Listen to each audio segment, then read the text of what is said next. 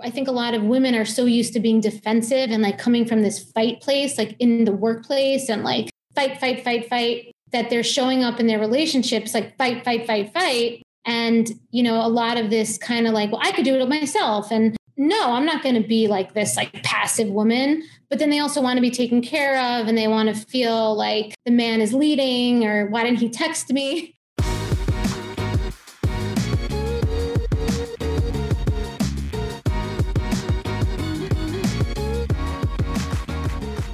Hey guys, welcome back to Mostly Balanced with Carly and Mia. Hi, welcome back and happy 4th of July. yes, happy 4th of July. Happy long weekend if you guys are listening mm-hmm. on Monday when this is released. Hope you guys are enjoying your holiday weekend. But this is such a fun episode. I didn't know much about Alana before we talked to her. She was a referral to us, and I didn't know what direction it was going to go in because she does so many different things with her clients and has like background in a lot of different areas with yoga and nutrition and all different stuff. So I loved the way that it, the direction it ended up going in. We talked a lot about dating and relationships and masculine and feminine energy, which I didn't know much about. It ended up being like therapy for me at the end. So you guys can all mm-hmm. listen in to her telling me about my masculine energy. Eh, I know. I really love the way the conversation went. And after listening to it, like I introduced Alana in the intro of the episode as a health coach focusing on nutrition and uh, she's a certified dietitian and then we went like a completely different route but i actually did a session with alana and it's totally true. Like in the way we think of wellness, that all of these areas are connected with your relationships, your diet, your just everything that's going on in your life is all connected and all affects each other. So it was, we talk a little bit about like feeling your feelings, and she struggled with an eating disorder. So we touch on that briefly. But I really loved the second half of the episode or the second half of our conversation went completely in the route of relationship. She said she ends up being a dating and relationship coach to a lot of her clients who might have originally came to her for like a food issue or working on their own health. So it was interesting. Yeah, it was really interesting. I feel like I learned not even like learned a lot. It just gave me a different perspective on a lot of things. While you're listening, you'll hear that it something certain things like clicked for me, like, oh, that's why that always happens to me on dates. And oh, that's why I always attract that type of guy and things like that that have been, we recorded this probably like over a month ago at this point, And they've definitely been in my head, even when I'm on dating apps or talking to guys in person, like trying to rejigger my behavior and my, the way that like my energy shows up, because I definitely agree with a lot of what she said. Yeah, I know. It, it kind of just put things in a different perspective, like you said. And we talk about dating and in relationships, and it kind of validated some of the dating rules you might have heard. It kind of validates what we say all the time about not telling your partner what you don't want them to do and reinforcing like positive like positive reinforcement to create the relationship you want. So very interesting and definitely a conversation I haven't had or we haven't had with anyone professionally before. So I really enjoyed it. Yeah. And I, oh my gosh, Mia, I waited to tell you this because so if anyone listening hasn't listened yet, we said this in last week's intro too, but if you haven't listened yet to our episode with Sari, it was a bonus episode. It was like one of my favorite episodes. I just felt like it was such a good conversation and she was so honest and authentic, like she always is, but just really gave like an insider view into the life of a creator, influencer, a career that a lot of people kind of misunderstand, I think. So my mom, it was so funny because she she'll listen to the podcast, but she has said to me before, like her and her friends are always like, what is an influencer? Like they kind of just like not look down on it, but they're kind of like, they don't understand it and don't get how it's a career and everything. And she like completely changed her view after listening to Sari. Like she was like, oh my gosh, after listening to that episode, she was like, yeah, it is. She kind of like sold her on why you should trust influencers or the brands that they post and why brands should be basically only using influencer marketing instead of using mm-hmm. just TV commercials and things like that. And it was really cool to hear because I feel like it's such a generational thing that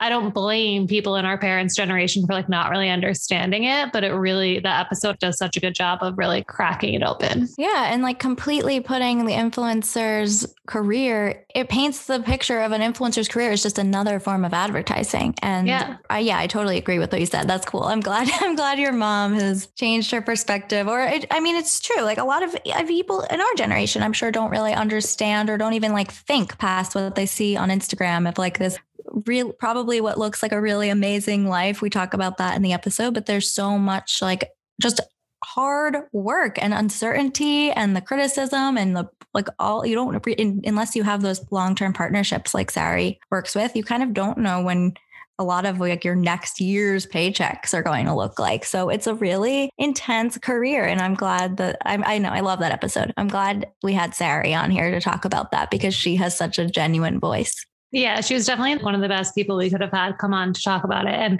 when we always talk about new things that we're trying. So the other, the new thing that I wanted to talk about is actually another podcast, and it's the One Tree Hill podcast, Drama Queens. Oh my gosh, I am obsessed with it. I have never watched One Tree Hill. So is it like a rewatch podcast? It's a rewatch podcast. Other... Honestly, okay. like what are you doing? Because you need to watch One Tree Hill. I never watched it was better than OC. I feel like around the same time I watched both of them, but One Tree Hill was always my favorite favorite. And one of the reasons I loved it so much is because I love Sophia Bush, who's one of the characters in it. And so she had her own podcast called, I think it's called Work in Progress. Reminds me a lot of the Dax Shepard podcast because of the types of guests that she has. But she also has a little bit more of like, she's a really big activist. So she has a little bit more of a political activism spin on it anyway, now she, I guess, wanted to do something that was fun and uplifting and everything. So she asked the other two main character girls from the show, Hilarie Burton and Bethany Joy Lenz, to do this podcast with her called Drama Queens. And it is so good. But anyway, the reason that I love this podcast is because similar to if anyone listening has listened to any rewatch podcast or specifically the OC, Welcome to the OC Bitches, that podcast I really like because again, I liked the show and I feel like it's fun to hear all the different people come on who worked on the show and things like that. But this one, they're really honest, like talk about things like how the directors and whoever like at first wouldn't let them wear their hair up in a ponytail when they were filming like scenes for the cheerleading team. They didn't want them to wear it up because like looks better down and just things that were like especially from like that time and making them not making them but like wanting them to do all these sex scenes and like inappropriate things that they like didn't want to do. And they talk about having to like basically bargain with the writers and directors to be like well I'm not going to do this but I will do this. And it's like more kind of like in the weeds so and they're not like only talking about the good things. I really like it. I think and it's it's funny too highly recommend listening if you have watched One Tree Hill and if you haven't watch it it's really good yes, I, I guess I have to. What else am I really watching? I'm watching Downton Abbey. oh, I love Downton Abbey. That. Yeah, it's really good. I'm enjoying had, it. Had you ever seen it before? I watched a couple episodes, but never the full thing. So we started it, and that's what we've been watching. That's been fun. My new thing is the key lime pie I made last night, which Carly just told me she doesn't like key lime pie, and we may poll you to see if you like key lime pie. but I I love it. I don't know. It's just one of those things I love. I think it's because I love the graham cracker crust. And I have literally never made a key lime pie before. Someone showed me this recipe and I decided to make it. I have never heard of this blog before. It's called Mom on Time Out and it's labeled the best key lime pie. And I mean, it truly was. I had never made one before, but it was so easy. I don't even think I like knew how to make a key lime pie. I didn't even know what was in it, but really easy and quick. And it was a crowd pleaser. My dad said it was the best key lime pie he's ever had. And I got a lot of that from the crowd that was my family. So I highly recommend. I'll share the I'll share the recipe in the show notes. But if you're a key lime pie person, I feel like it was a perfect Fourth of July recipe or any summer weekend recipe. And it was great. I will say that the it did look professional. It looked it looked really good. If I liked key lime pie, I would love it. It was great. I'm glad you thought it looked good. it's definitely smell. a summer recipe. So we'll put that in the show notes and all of you, because I told Mia that people either love it or hate it. By the way, it's not a healthy recipe. I know like sometimes we share, I mean, not always, sometimes we'll share like healthier versions. This is definitely not a healthier version. It's like condensed milk and sour cream. So if you're sour lactose cream. intolerant, stay away. Yeah, there's sour cream in it. Oh, wow. Maybe that's why I don't like it. I mean, um, it doesn't um, sound appealing, but let me tell you, it works. It was great. Also, another funny key lime pie thing. we did a little poll to see how many limes it would take to get three fourths of a cup of lime juice. I guessed like 12. I was wildly wrong. It took four limes. So. yeah, I was going to say three. 12. That's a lot of limes. I mean, I don't know. I always thought limes were tiny and didn't yield much juice. So if you're going to make this recipe, I recommend like four limes. so now do you have a 12. lot of leftover limes? Yeah, we have lots of limes. If you look at our Instagram, we just posted a roundup that has all of our good handful of our fitness focused episodes with different fitness instructors that we've had on. So some of our favorite episodes from season one with Olivia Amato from Peloton, and of course, Dino, who we have two episodes with, just a bunch of good ones. So definitely take a look at that roundup and listen back if you haven't listened to those ones because there, there's a lot of really good ones. And they are all like very different, which is great. Yeah, they're all fitness instructors, but the vibe of the episodes, it's all really different. So a lot of topics, a lot of topics are covered. Yes, those were some like not only a great fitness roundup, but some of the most fun episodes we've recorded. So love it. They're all like high energy, really fun people. And like in addition to hearing about their own fitness method or whatever fitness studio or workout they practice, they also are so motivational. A lot of times we cover other topics. So definitely tune in. They're all great listens. Well, thank you guys so much for listening. We hope you enjoy the episode and we will see you next week. Yes, thank you.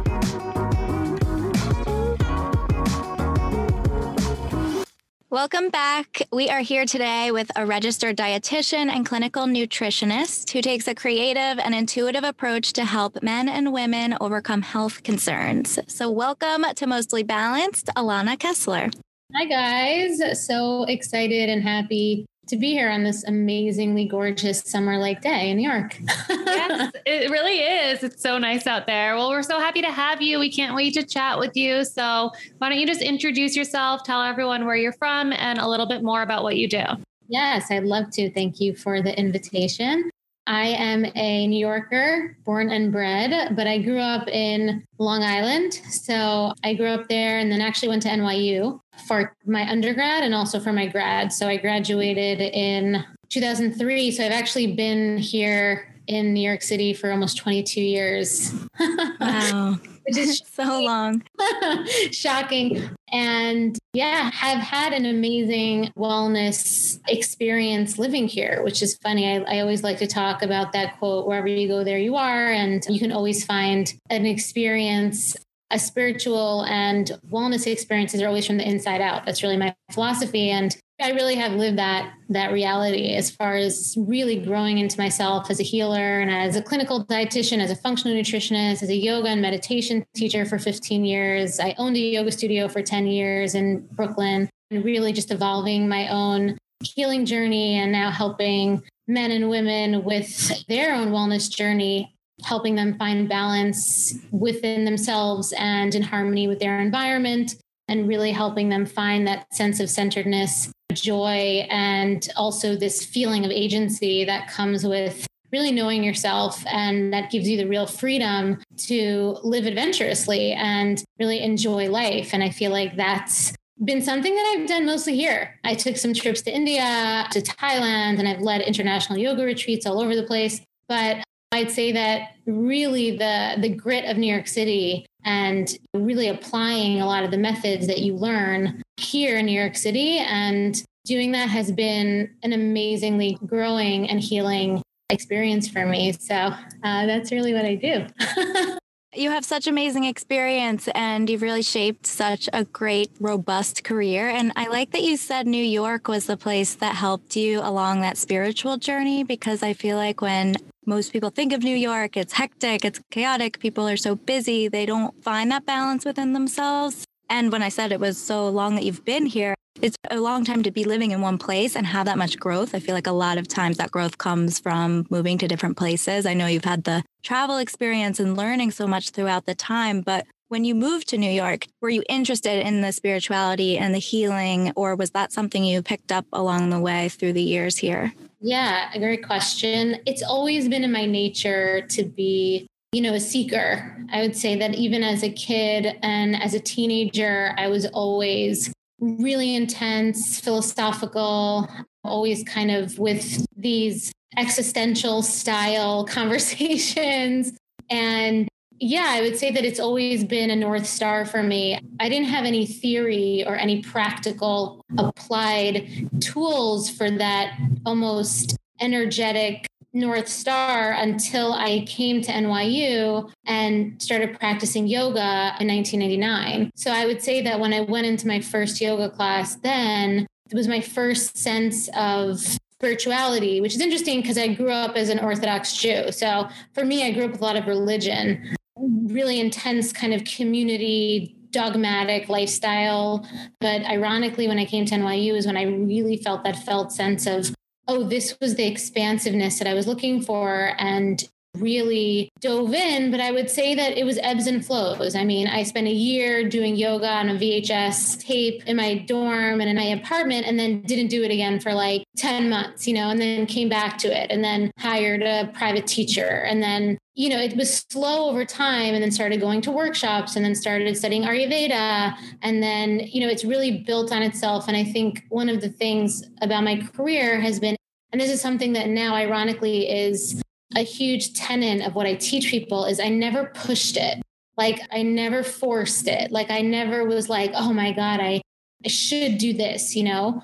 Opening a yoga studio was inspired. It was born out of like, I, it was almost like I don't know how it happened. Like I turned around and I was like, oh, okay, yeah. And then all my teacher trainees were the teachers that taught with me. And some of the yoga teachers that were my private teachers eight years before that came and taught some classes. And Ironically, over the years, that creative inspiration turned into something that I realized is not what I wanted to do. I didn't want to be a CEO of an industry. I didn't want that. And actually, that's when I left owning a yoga studio as the industry changed. But I would say that I've always been somebody that pushed the edge of seeking that growth, that personal growth. And then also I just turned 40 in January, and now it's been kind of like, how do I pull back on the seeking? And now I'm kind of in the landing.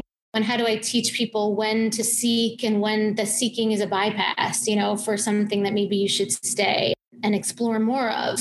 And I think that I've done a good job with that being in New York. Like I moved a lot in New York. Like I lived in all the different neighborhoods. So it's not like I didn't move but it never felt aligned for me to leave New York. It always felt like if I were to do it, it would be because I was hoping that somewhere out there would be better than in here. It was an outside in thing. Nothing came at me that was like, move here. Yeah. Wow. What you just said at the end there, I feel like is exactly what I was thinking. What I was going to say is that sometimes, like for me, when I've moved and like left New York, it was because I was trying to find an easy way for that change. And I kind of feel like when you, what you said, sometimes you have to kind of know when to seek and when to stay and actually like feel what's happening and be in that place. So that's something that I'd love to hear more about. So you said you work with your clients on that sometimes. What are like ways that we could be better at tuning into like when we should be out there seeking new things and when we should connect with where we're at now? amazing question. And I feel like I'm so excited you asked that question because I think that wanting to know that and, see, and valuing that is probably one of the most foundational things that someone needs to understand about wellness. And so at this point, I really teach people to get in touch with their feelings. I, I feel like feelings as a trendy statement is something that's in the zeitgeist right now, is something that isn't to be shamed anymore, which I love. But feelings are also not a theory. Like to be a feeler is not the same as talking about feelings or being allowed to feel your feelings. They're two different things. And I teach people how to be feelers without having it be overwhelming that they can't function in their life, right? And how being a feeler can enhance your life, but you need practical, accountable anchors that can help you rein in the feelings that can be your compass. And those anchors are different for everyone. So in my work with people, I try to find what people's anchors are through my conversations with them in our sessions, through my ability to ask, similar to you guys, to ask questions in a way that I know will get a good answer from them and will make them feel safe and seen and not judged my work is being able to infer and sense what the feelings are that maybe that person isn't quite comfortable being with within themselves and giving those feelings a place to show up. And then I am skilled enough, hopefully, to be able to absorb them and then repattern them back in a way that helps them grow. And then they themselves start to see it. And that is what a limiting belief is, you know, usually comes from unprocessed feelings about yourself. And that's really how you transform a limiting belief into a healing opportunity. it's not just knowing that limiting beliefs are feelings that aren't processed and knowing that you should break them. Like you have to actually do it. Yeah, I totally agree with what you said about how it's great that it's cool now to sh- show your feelings and to feel your feelings and everything like that. Like, I love that. But I feel like the real power is in actually being able to like control them and know what they mean. Like, it's great to feel them and show them, but to be able to like use them is a whole different thing. So that's really cool that that's kind of how you work with people. Yeah. And, you know, understanding people's relationship to food, a lot of times that's where it shows up, right? It's in their relationship to food, it's in their relationships with people. And you start to see patterns. And so my work with people is very much a listener first. And I tell that to people off the bat because it can be very unnerving when people are so used to starting a program and then they're like, what am I getting into? What am I going to have to adapt myself to? And I'm like, oh, no, no, this is actually, we're going to build a program around you. So I need to listen first to how you are and then ask you questions about your desires and about what in your life brings you joy about this stuff. And I want that to be in the anchors too, not just like general things that are going to bring you success that is born out of the general population, having success with that or a mainstream diet trend. We want this to be a program where you can have an integrated, diverse joy in that yeah. way. I love that the way this conversation's progressed and Carly's original question because I feel like I always run into issues like this. It even reminds me of my human design as a projector. I'm told I have to wait for an invitation rather than seek it. And when it comes to anything, I feel my feelings. I'm definitely an emotional person, but it is sometimes hard for me to decide what it is that I'm chasing after and what it is I want to like make myself feel better. And I mm-hmm. like that you brought it even back to how it's not only like your purpose or maybe your career, but also in your approach to food. So, when you are working with your clients, are most people coming to you for more of a food, nutrition, expertise or more of what you're talking about in terms of like identifying feelings and working through problems? What is the primary reason most of your clients are coming to see you?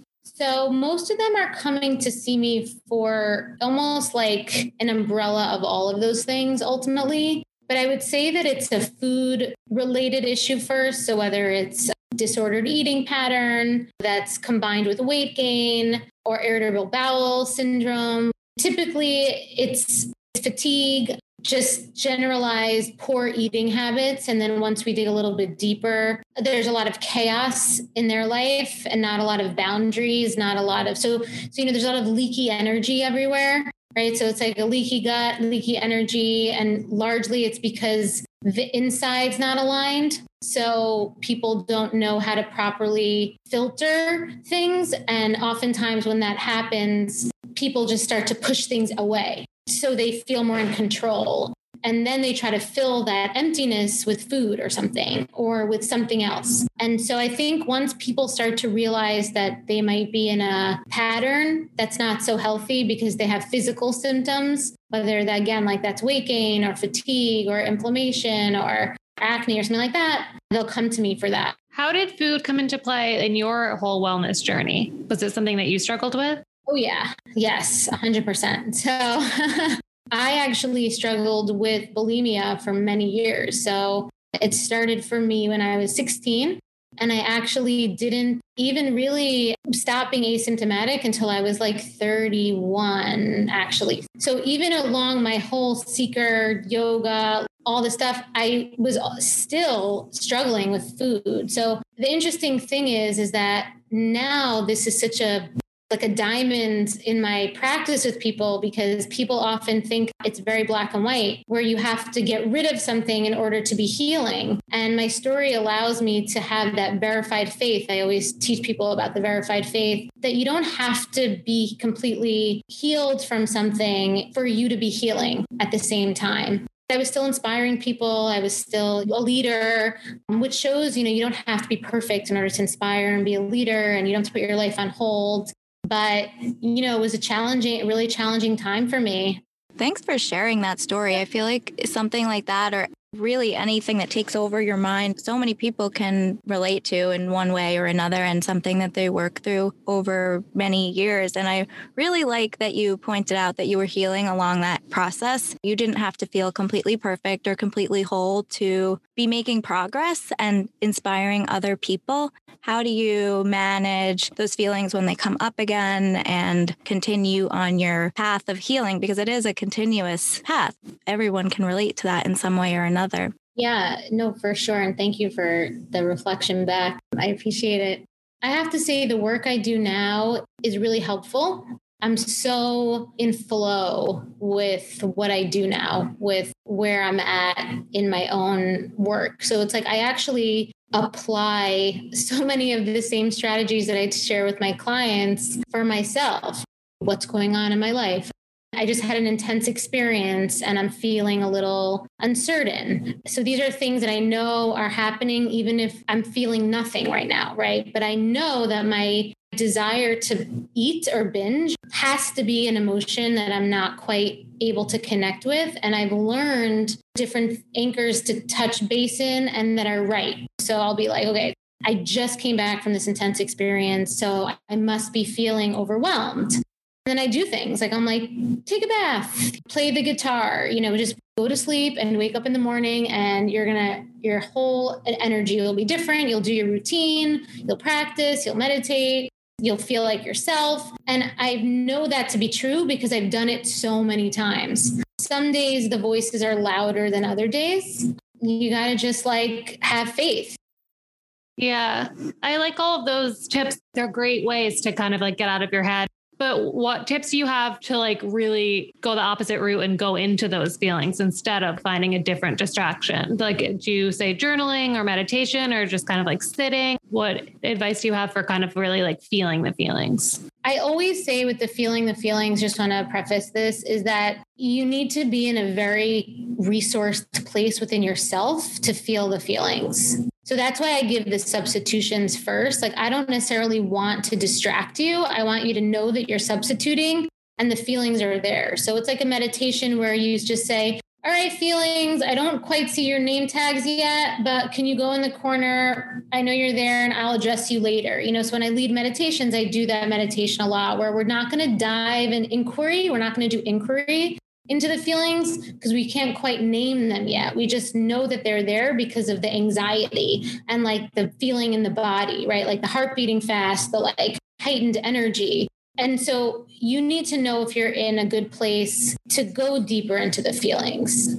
If yes, I would say the answer is no if your energy is high. So if you think about like like I said I do uh, Ayurveda and traditional Chinese medicine. So waist up is yang and waist down is yin, right? So yin is the grounded energy, yang is the moving energy. So if a lot of your energy is up, it's not the time to go in your feelings. Like if your energy is down, then you might be more resourced to to go into your feelings and then I would suggest journaling. I actually sometimes like take a shower and like just get drying off naturally and just feeling the water dry off. I'll literally just like look out the window and I'll just be. I'll get a sense of what emotion I feel. You know, oh, I feel melancholy, I feel insecure, I feel scared, I feel untrusting. And then I'm like, oh, well, where is this coming from? And it's like, is this now? Is this happening in the moment? And a lot of times it's not. It's either future tripping or it's like a past belief conditioning that I got from like someone else. And when I slow down enough, I find relaxing in that. Like I could be like, okay, so none of this has happened and that's not mine. And I don't really need to do anything else. I usually feel better about that. Talking about it doesn't always help. Sometimes that just makes it more like big. Oh my God. First of all, future tripping, I do that constantly. I love that you said this is not my feeling to have because it hasn't happened yet. And I feel like that happens to me constantly. But these tips, of course, for you personally are very rooted in the eating disorder and those feelings that come up. But when you're talking, it's honestly everything. Like if I get in a fight with my boyfriend and not react, like all of the energy's up here, I'm very like, high energy? Like um active. Active right. Or like if i'm really stressed about a situation at work it's all of those times like carly and i whenever we speak even to like relationships if you want to confront somebody to settle down and basically do any of the number of practices you just listed. So i think that advice would be for anyone dealing with anything when they're feeling that like imbalance of energy and how to react to any situation. So, very, very helpful. And I like that you said not to talk about it because whether it even involves another person, but just your reaction, I feel you need to sit with that on your own first before like putting that out there. Definitely. And then when you put it out there, I think it is important though to put it out there if you land in the fact that there is a misalignment because that's how you create intimacy with people, you know, and then it comes from a place of empowerment and accountability. And that's really what we crave as humans is intimacy. But it's a responsibility. You know we all have a responsibility to participate in the intimacy we want in our lives. It is a practice and it is it is a strong practice. And we build around that. And that's in food that's in relationships yeah, it's interesting. A lot of what you were saying about food earlier, I think could be applied to relationships too, because it's like somebody asked us advice the other day on like if you feel like you, I guess, coming on too strong or like you're obsessing over a relationship kind of thing, like what are some ways that you can like kind of pull back naturally? And I feel mm-hmm. like what kind of what you said, like realize that are you constantly thinking about this person, reaching out to this person because you're anxious? Is it because you're missing something else in your life? Do you not have something that you love outside of it? Look into what the root cause is. So I love that you focus on that with your clients, looking into what the actual cause of things are versus what's just at the surface. Yeah, I mean, I, I mean, so many of my work with my clients end up being a combination of food and relationships. You know, I feel like I end up being a dating coach as much as I end up being a food coach. You know, because it's so intertwined, and especially with women, my passion is really helping women to find a modern feminism so much of the work I do now is harmonizing that masculine and feminine energy because even though for the last 30 years women have been encouraged and even sought after to do the same work as men in a man's world, it doesn't fulfill us, I think, the same way it does men, just because the nature for I'm not saying it's a generalization, some women, yes, but for the majority of women, I think no because we're just chemically different. And I think that there's a certain amount of shame. And I know for myself, that happened to me. I mean, I was 35 and I had grown this business and I spent so much of my 20s, all my 20s, and like so much of energy building a business because that was like women can now be in the workplace and women can do all this stuff and women can be entrepreneurs and you want to be independent. And it's interesting because I found that I was pursuing all that and I was still feeling unfulfilled. I realized that the achieving, the reaching, the striving, the competing wasn't really all I thought it was going to be. And it wasn't really what I wanted, though I did want to be an entrepreneur, do want to be an entrepreneur and I want to be in the workforce. And I find that a lot of my women clients struggle with this kind of like, am I not a feminist if I like don't love being this like boss bitch? You know, it's like, I think that that's a lot of what I work with people on is how to find that balance between contributing in a man's world without having to become like a man, basically. yeah, for sure. I like that you brought up the masculine and feminine energies because I feel like it plays a lot of role in our life and our decisions and what we want without really identifying what's causing that. But I also like we've gotten into a bit of relationship stuff because we think and believe that wellness is encompassing of all of these pillars. And if one thing is off, it's most likely going to impact another. So you said you end up having some dating coach experience with your clients. So have you helped clients like either get out of a really toxic relationship or improve their relationship? I would love to hear like any experience you've had improving someone's relationship. Yeah, I mean, I've had a client who was in an industry and her and her partner are in a similar industry. They're artists, they're musicians, and they both were competing for the masculine role in the relationship. And so there ended up being this like wounded energy where the woman then felt like she couldn't exert her her needs and her desires of what she wanted because it would offend him. And so basically, it felt like he was steamrolling over everything. And she felt like she had to say yes to everything. So she was feeling like she had gained weight and she was feeling stressed out all the time. And then she was creating more and more boundaries from him, right? So trying to get more control over the situation rather than feeling empowered to share her preferences and then dealing with his reaction but then giving him the opportunity to to provide for her right? Like if you give him the opportunity to provide for you without fearing that that's going to lose you of your autonomy because you're allowed to say thank you for providing for me but that's not my preference but here's my preference. I'm really excited to share this time with you. right. So you have to learn how to appreciate. I think a lot of women are so used to being defensive and like coming from this fight place, like in the workplace and like fight, fight, fight, fight, that they're showing up in their relationships like fight, fight, fight, fight. And, you know, a lot of this kind of like, well, I could do it myself. And no, I'm not going to be like this like passive woman. But then they also want to be taken care of and they want to feel like the man is leading or why didn't he text me? But it's like you have to kind of set it up. You have to kind of learn how to receive and maybe pull back on some of the ways that you are in your work and give the man the room to lead if that's what you want. So in my with my clients that's usually the case. Like I attract a lot of women who are like bosses in the workplace. Client in particular is like a total boss in the studio, and another client who's like an amazing event planner, but she wasn't feeling good in any of her relationships. You know, she wasn't attracting men who took care of her because she gave off this energy that she didn't really need to be taken care of. And so she thought that she had to look differently. But the truth is, is no, she she didn't. You know, she just needed to actually appreciate her own need to be taken care of.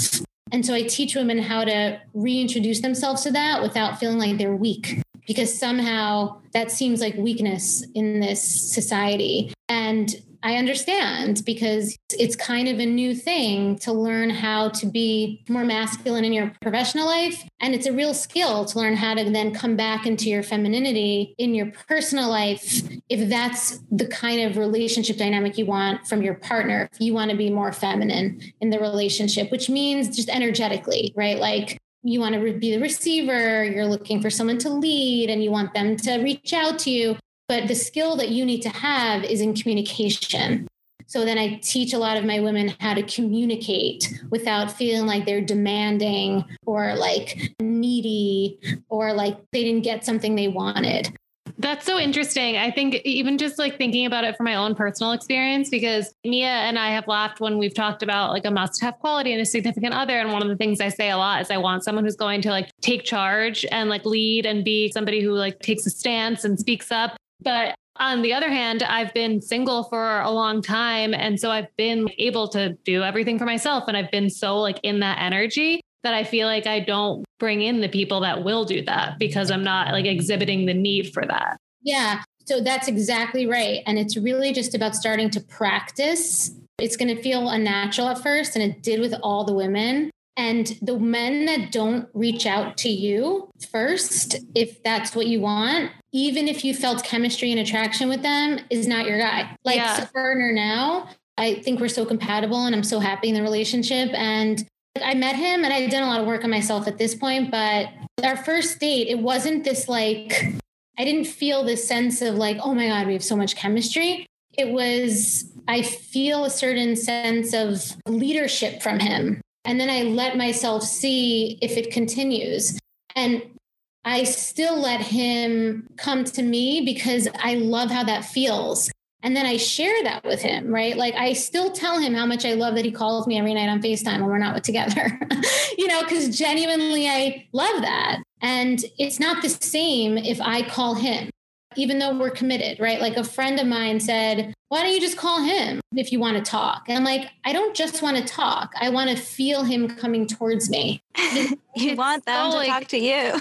yeah. I feel like it's so hard because you want to be, like you said, that like feminist and, and I can approach a guy and I can ask them out and I can do all yeah. the things. But at the same time, like I don't want to. Like it's I'm not not doing it because I don't think I'm supposed to. Like I'm not doing it because I want somebody like I'm gonna feel better about that person. Like Mia can testify to the fact that the guys that I've like liked the most have been guys that like I picked out and like found and they never end up being the person that I actually should be with because I'm kind of not forcing it, but I'm making all the moves and that's not actually what I want. I'm just doing it because I'm eager, kind of thing. Right. So then you probably, men are very sensitive. So you probably end up then giving off an energy and after a few weeks of like, are you going to do this for me? Like you're giving to get basically. So a big kind of thing with women is they give to get. And they nurture to get nurturing back. And that's not the case. Like nurturing is a very masculine quality. So it's it's something that is it's doing right? So n- to nurture is to do. Moms nurture their children because moms need to be masculine for their children right? They're their managers. They're their their provider women don't need to be masculine and nurturing to their partners Instead, you want to feel that nurturing back. So I help women remember that and like uh, kind of uncross the wires because a lot of times women who are in this mixed wire situation will end up eating emotionally because they're lonely or they feel confused. It's like what you said. I met this guy. Oh my God, we had a great time. We flirted. I texted him cute things and he just started to breadcrumb me basically. Like, you know, he responded back, but he didn't ask me out. So I was like, I'm a feminist. Let me sit, let me ask you out. And then we went out and we had such a good time. So I don't get it. Why is he not asking me out? And then this goes on, and then you just feel empty inside and insecure and like tight. You know, that's not feminine. Feminine, you should feel relaxed and open and safe. But yeah need a man who is going to do that. So, what you need to do initially is to give them space to come to you. And when you're just starting to do this, it's not going to be natural. So, you're going to feel really anxious while you're waiting, right? Which is why I suggest you date multiple people. not yeah. Necessarily like sleeping with multiple people, but like never focus on one guy until he shows you that he's asking you out multiple times and then focus on the right things for you, like feeling taken care of, feeling like he's leading, and then appreciate him for it. Right. Right. Because you appreciating him for it's going to make you feel good and develop the connection. Yeah. And that kind of like even explains a lot of like dating rules where it might feel like you should wait for a guy to text you, let the guy ask you out. And I feel like sometimes women have a hard time with that in like modern age. Why do I have to let the guy lead? But that makes so much sense. You're just like putting yourself in the right energy to mm-hmm. attract the person you want. And even outside of dating, I'm in a relationship for four years and I still like this ebbs and flows where it's like, I want affection. And sure, I can initiate all affection. I could initiate all communication. I could initiate all plans, but I want my partner to be doing that too. So I find myself too sometimes in that phase of like, I'm going to pull back because I want him to take the lead on all of these things I want. Sure, I can make them happen, but I also want it to be initiated. Right. So, like, for example, we were just in Iceland for 10 days, amazing. And I know how to drive, but I love, he drove the whole time he you know he made plans every night for our you know next day but i also know that he loves doing it right so like he wants to drive he loves making the plans and so that's why we're so compatible because what he loves to do is what I want to receive. And that's what I learned. And I actually I, I express this in language on our dates, like in the beginning of when we started dating. I said, I'm like, I love a guy who leads do you like leading? Do you like making plans? So I asked qualifying questions to see. And when he said he does, I was like, great. And then I leaned back and he did it. You know, do you love doing this? And then when he did it, I would be like, I love that you lead it makes me feel so safe, happy, cherished when you do the things that I told him, though, that I want. So it's not just our responsibility as feminine women to just like lean back and just like see if they do it. You need to know yourself and then suggest it and invite him to do it. And if he doesn't do it, even if you have the best chemistry, it's not going to work. that right there, I feel is so key. The fact that you have to actually make that clear, to tell mm-hmm. them that that's what you want and kind of show that that's what you want. Because earlier, what you were just saying previously, when I was talking about feeling like if I like somebody, I should just go after them and not wait for them to come to me. It's so hard to kind of, like you said, that you're going to feel like awkward at first when you stop doing that. But then I get to the point where I feel like I almost seem closed off because I'm not like approaching somebody. So it's like, how do you be in that feminine energy without feeling like you're closed off? Yeah. So I feel like for someone like you, And I feel like you're like so many women, right, who are just in this like modern feminine, you know, this like, I can do it. I can ask the guy out. Like, you can, sure. Like, of course, it's so great. But is that what you want? So, a lot of times, women, when they meet a guy, they're so focused on the chemistry and wanting him to choose her and like making sure that he is going to like move it forward that you don't show yourself in the space that you're given. So it's almost like if the second that you meet someone and you're you feel like this might be someone that you're interested in, rather than trying to make sure that he still likes you and is going to be interested in you and ask you out or that it's going to continue, you share about you. Yeah. And you ask questions during communication, but right away you could say like, I love men who take the lead. I'm the kind of girl that just like loves when I have a great time with a guy and I wake up in the morning and I see a text from him. I'm laughing because Mia knows. I'm realizing now that like we joke that one of the reasons we started a podcast was because like I love asking questions on every date. I feel like I I'm realizing now that I kind of like take charge of it because all I do is ask them so many questions and I'm not even like sitting back and giving them a chance to ask me anything. So talking releases estrogen so when men talk a lot, they have higher estrogen. And so they end up being more like women. Yeah. Wow. Oh, that's wow. so funny. Yeah. So you are like chat, chat, chat, and like men will just sit on a couch and grunt and like that's all. And I'm not saying that's all men because the truth is modern men have actually become more chatty and like again we need to come back to balance with this. Like I think it's great that men are in their feelings and like talking more and all that, but like men need testosterone and talking tempers testosterone. So it's like that takes away their action. So that's why we see relationships are very challenging right now with men and women who are straight. I'm talking about this cohort of people because it's confusing, right? And so some men are attracting more masculine women, take charge women, and initially they're happy to do the work, but then they feel emasculated and then they leave the relationship, right? And then the women, that might not even be their nature is to be masculine, but that's just, they're so in their masculine energy at work that they show up that way, attract a feminine energy style guy. But actually, both of you guys might be naturally feminine, naturally masculine, but you're just out of balance. So, so much of the work I do with people is try, helping them figure out what their balance is and then giving them the anchors and the tools and then giving them the communication to go out develop relationships with people because it is a practice like i told you right where you go out and it is kind of like a little bit of like a like a sun salutation you know where you have the moves you know it's like you go and then you got to know i'm on my first date with my partner now i actually said i want to get married but i said you know i'm 39 and I've done so much in my life and I've had so much of this stuff and I'm at a place in my life now where I'm not looking for anything casual. I'm excited to like really invest in a partner and I'm looking to get to date for marriage. In the same date, I was like, and I love men who lead and I love feeling taken care of and really traditional in that way. And, you know, when he texted me that night asking me on a date, I didn't feel like it was a game, you know, like, so I trusted it. I went out. I continued to appreciate him for taking the lead and making the plan and showing me that he's reliable and all the qualities I was looking for that he showed me, I, I reflected to him that he was. And then we made a plan for the next date. And he did the same thing. He followed up.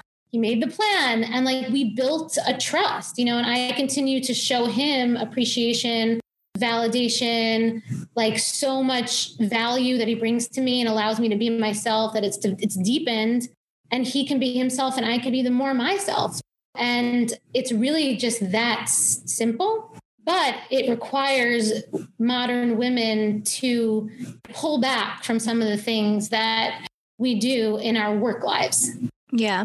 Well, your relationship's such a success story. And First of all, I can't stop thinking about when you said that men talking increases their estrogen because, like, all I want is my boyfriend to talk more and communicate more. And now that's something to think about. But I also, like, Carly and I always say, in order to make your relationships kind of what you want, instead of telling your partner what they're not doing and like nagging, you're not doing this, you're not doing this, is always with positive reinforcement of like, I like when you do this. I mm-hmm. love when you do this. So it's like flipping it and approaching it differently, which is reminding me a lot of just how you're approaching communicating your wants in your relationship to get what you want and have the balance in the mm-hmm. relationship. So, and if you're I've, not getting what you want, you start start with what's going, what, what they are providing. Mm-hmm. And then you say, and, and then you ask if together you can come up with a solution. So that's the feminine way is it's, it's a collaboration. You don't tell him what the solution is. You offer up an opportunity to collaborate, but this is only in a relationship. When you're dating, you just receive and you you share what you want to feel and what your values are and he needs to prove to you that he could do it and he'll want to if he's a masculine guy if he's not he's going to find this to be oppressive so some guys might hear this and be like oh my god like that but then they're not the energy that you might be looking for you know yeah, I feel like we really cracked this open. this is why I keep ending up on dates with feminine guys and I'm like, "Why? Why? This isn't the kind of guy I want. Why why do I keep showing up on these dates?" Earlier when I was framing all my questions, I was like honestly thinking more under the guise of like seeing somebody like on the street or at a bar at a coffee shop and like me just wanting to approach them but also just wishing they would just approach me and feeling like my overall energy isn't like inviting people just to like come up and approach me so I actually feel like it is the woman's job to make eye contact. So I used to tell my friends at my move when I was in my 20s, my home, my move was like the stare. Like I would stare at them and I would say to my friends, Oh, I bet you I can get this guy to come over and chat, you know? I'm just going to stand here and I'm just going to like look at him and he's going to feel my energy. And then he look at me and then I smile. And most of the time, like you'd hold the gaze, he'll come over and talk. That's so I can true. attest to that because that happened to me the last weekend. I texted Mia and I was like, you know what? I'm sitting outside. I'm not wearing a mask for the first time in like a year. I'm just going to test like looking at this guy smiling. Two minutes later, he was sitting next to me talking to me. And I feel like it was like, oh my gosh, like all you have to do, especially now, people want to be like smiled at and looked at. Like we haven't, that hasn't happened in a year. That energy, like you're smiling and you're giving that energy. So, like, that's your feminine energy you're not doing anything. You didn't get up and like move into his space.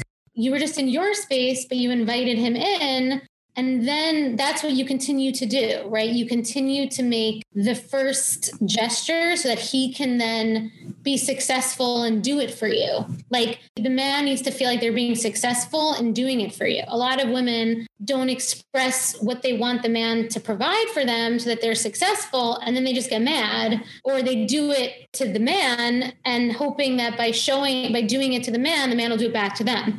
and that never works because men just don't think like that.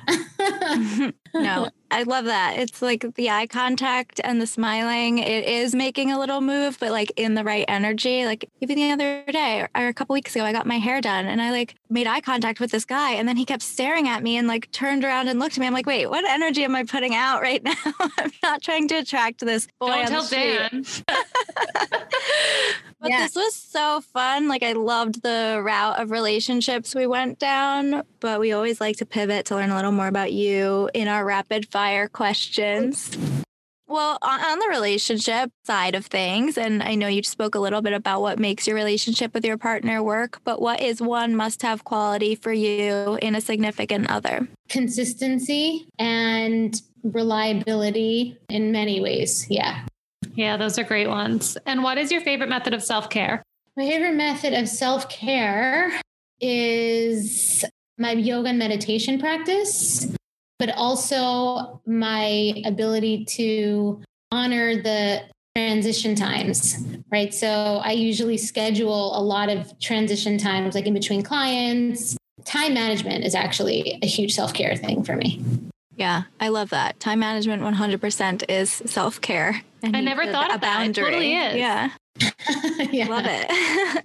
Are you a morning or a night person? And what's the first thing you do when you wake up and last before you go to bed? I'm definitely a morning person. The first thing I do when I wake up is brush my teeth and wash my face and make my bed. And then I have my mushroom coffee and I like to sit I like to sit and do nothing. So like I like to just sit with my coffee and just like feel my body and like look outside and and then usually I get into my practice. I usually I have like a, an hour and a half to 2 hour daily med- yoga and meditation practice that I have in the morning. what is one food that you can't live without? Probably sushi. That's a great one. Do you have a favorite sushi spot in the city? So, so yeah. So for kind of like the order in sushi, It's called Maguro on 28th and Le- between Lex and 3rd, I believe. And then lately I've been doing a bunch of um, omakase. Never done it. I'm dying to do it. Oh my God. Um, Gotta do it. Yeah. yeah, special event. you need to then go say to your boyfriend, you could say like, "Oh my god, it would feel so fun."